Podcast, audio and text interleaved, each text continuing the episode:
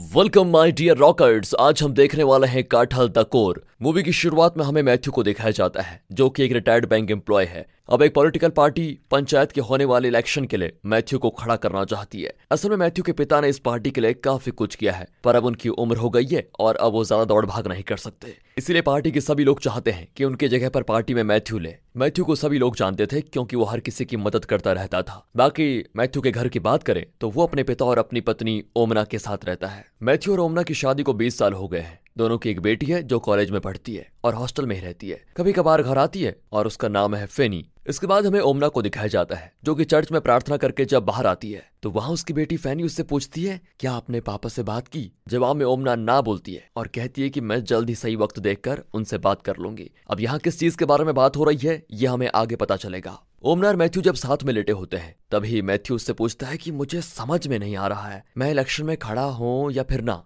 तुम्हारी इस बारे में क्या राय है? ओमना कहती है, अगर आपको ठीक लगता है तो आप इलेक्शन में बिल्कुल खड़े हो जाइए। इतना कहकर ओमना दूसरी तरफ़ करवट ले लेती है। यहाँ हम उसके चेहरे से साफ़ समझ पाते हैं कि वो मैथ्यू को कुछ कहना तो चाहती है, जो वो कह नहीं पा रही है। अब अगले दिन फैनी के साथ ओमना का भाई भी मैथ्यू के घर पर आता है, जो मैथ्यू से कहता है कि तुम्हें ये इलेक्शन ज़रूर लड़ना चाहिए। तुम्हें सब जानते हैं और मानते भी हैं, इसलिए तुम्हारी जीत तो पक्की रहेगी। सीन यहाँ से थानकर नाम के एक आदमी की तरफ़ शिफ्ट होता है, जिसका एक ड्राइविंग स्कूल है और वो लोगों को कार ड्राइव करना सिखाता है। कुछ लेडीज़ को सिखाने के दौरान थानकन देखता है कि उसका भांजा अपने स्कूल के बाहर किसी लड़के से लड़ रहा है। ये लड़ाई असल में एक लड़की की वजह से हो रही थी। फ़िलहाल थानकन इस लड़ाई को शांत करवाता है और अपने भतीजे के साथ घर पहुँच जाता है, जहाँ उस लड़के की माँ, यानी कि थानकन की बहन आई हुई थी, जिसकी एक छोटी बेटी भी है। थानकन का भांजा उसी के साथ रहता है, क्योंकि उसके पिता नशे में उसे काफ़ी ज़्यादा मारते थे फ़िलहाल यहाँ बात करें मैथ्यू की तो इलेक्शन लड़ने के लिए वो राज़ी हो जाता है, और इसी के साथ इलेक्शन कैंपेन भी जोरों शोरों से चलना हो जाता है। अब सब कुछ बढ़िया चल रहा होता है कि ओमना आखिरकार मैथ्यू से बात कर ही लेती है, जो वो इतने दिनों से करना चाहती थी। असल में,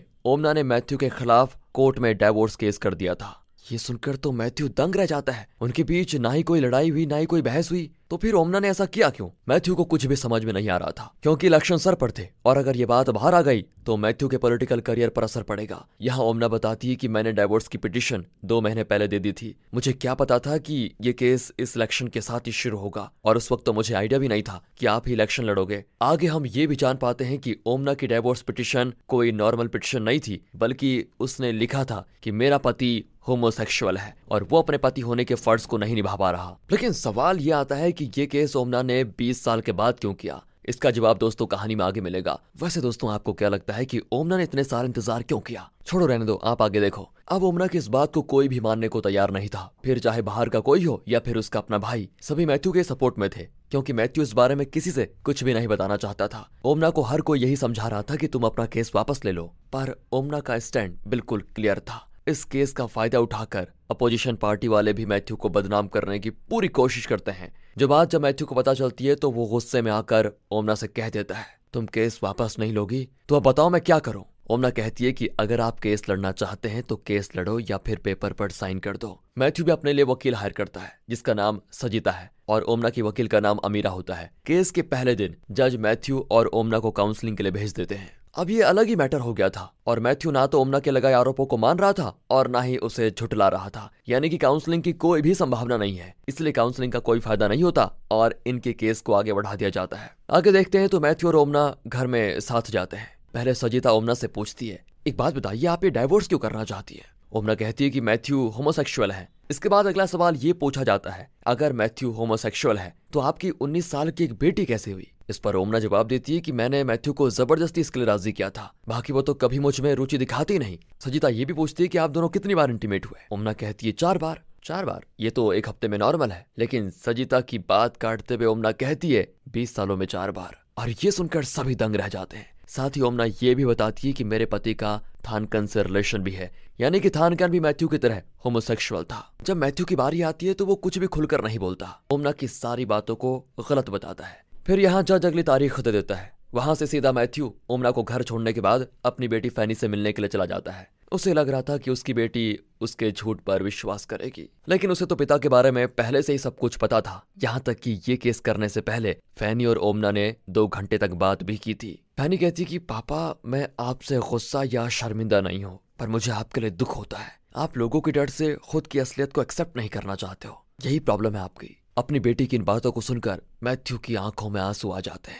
बच्चे भी कभी कभी माँ बाप को सही रास्ता बता देते हैं। इसके बाद अब थानकन वाली बात हर जगह फैल जाती है। साथ ही मैथ्यू के बारे में लोगों को पक्का हो गया था। जिस कारण थानकन का भांजा थानकन से नफरत करने लगता है। इधर ओमना को समझाने के लिए खुद चर्च के फादर आते हैं, जो उससे कहते हैं कि तुम ये केस वापस ले लो। नहीं तो इस मैटर की वजह से सभी हमारी क्रिश्चियन कम्युनिटी की तरफ़ उंगली उठाएँगे। ओमना कहती है कि उंगली क्यों उठाएँगे? हमारे कानून में होमोसेक्सुअलिटी को अपराध की श्रेणी से निकाल दिया है। मैं भी इसलिए बीस सालों तक चुप रही, क्योंकि मैं अपने पति को जेल में नहीं डलवाना चाहती। मैंने अपनी उम्र के बीस साल इस रिश्ते को दिए।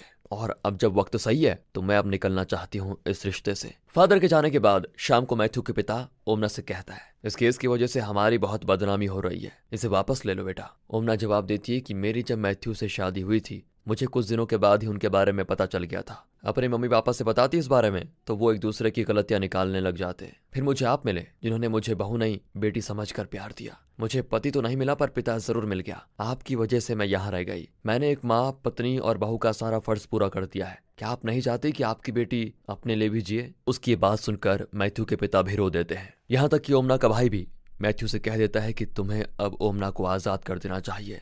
जानते हो? ओमना किसी और लड़के से प्यार करती थी, पर मैंने उसे तुमसे शादी करने के लिए मजबूर किया। यहाँ तक कि वो लड़का तो शादी के बाद भी ओमना को ले जाने के लिए तैयार था, पर वो नहीं गई। आज पता है वो कहाँ पर है? यूके में उसका खुद का बिज़नेस है। इसी बीच दूसरी ओर थानकन की बहन भी अपने बेटे को लेकर चले जाती है। वो कहती तो है कि मैं इसे कुछ दिनों के बाद वापस छोड़ जाऊँगी, लेकिन थानकन समझ चुका था कि वो अपने बेटे को क्यों लेकर गई है। उन लोगों के जाने के बाद थानकन काफ़ी रोता है। फ़िलहाल कहानी आगे बढ़ती है और हमें कोर्ट का सीन दिखाया जाता है, जहाँ ओमना की तरफ़ से गवाही देने के लिए खुद मैथ्यू के पिता कोर्ट आते हैं, जो कहते हैं कि मुझे अपने बेटे के बारे में उस वक्त पता चला जब मैंने उसे थानकन के साथ देखा था। उसके बाद मैंने सोचा कि अगर मैथ्यू की शादी हो जाती है तो सब कुछ ठीक हो जाएगा। मगर ऐसा हुआ नहीं, बल्कि मैथ्यू तो शादी करना ही नहीं चाहता था। मैंने ही उसके साथ ज़बरदस्ती की।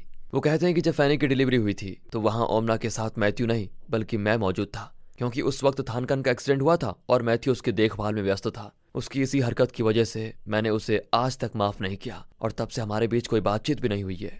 उनकी इस गवाही को सुनकर जज कह देते हैं कि इस केस का फैसला अब अगली तारीख को होगा। अब यहाँ केस पूरी तरह से उमना की तरफ़ हो गया था। घर पहुँचने के बाद मैथ्यू अपने पिता से कहता है कि आपने बचपन से ही मुझे समझा है। मुझे अगर कोई भी चीज़ पसंद आती तो आप मेरे कहने से पहले ही समझ जाते थे और वो चीज़ लाकर मुझे दे देते थे। फिर आपके ये समझ में क्यों नहीं आया कि मैं बाकियों से अलग हूँ? क्यों आपने मुझे अपने तरीके से जीने नहीं दिया? मैंने अनजाने में उस बेचारी उमना की ज़िंदगी बर्बाद कर दी। ये सब कुछ कहकर वो रोने लग जाता है।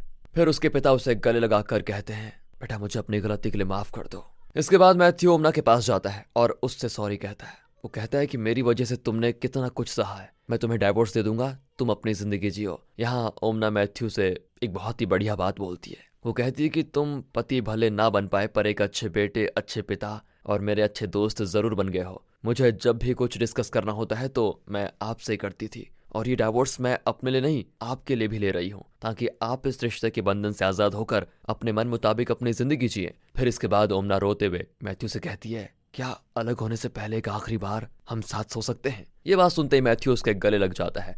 अगली सुबह दोनों ही अपने वकील के सामने डाइवोर्स पेपर पर साइन करते हैं, जहाँ पर फैनी भी मौजूद होती है। इसके बाद काफ़ी अच्छे से इलेक्शन भी होता है, जिस दौरान हम थानकन को भी खुश देखते हैं। उसका भांजा उसके साथ तो रहता नहीं, लेकिन वो कभी कभी उससे मिलने खुद जल जाता है। मूवी के आखिर सीन में हम मैथ्यू को ओमना के साथ एक कैफ़े में देखते हैं, जहाँ वो एक दोस्त की तरह ओमना को किसी दूसरे आदमी के साथ डेट करने के लिए लाता है, ताकि ओमना अपनी नई ज़िंदगी फिर से शुरू कर पाए। और जब मैथ्यू वहाँ से बाहर निकलता है तो हम वहाँ थानकन को उसका इंतज़ार करते हुए देखते हैं।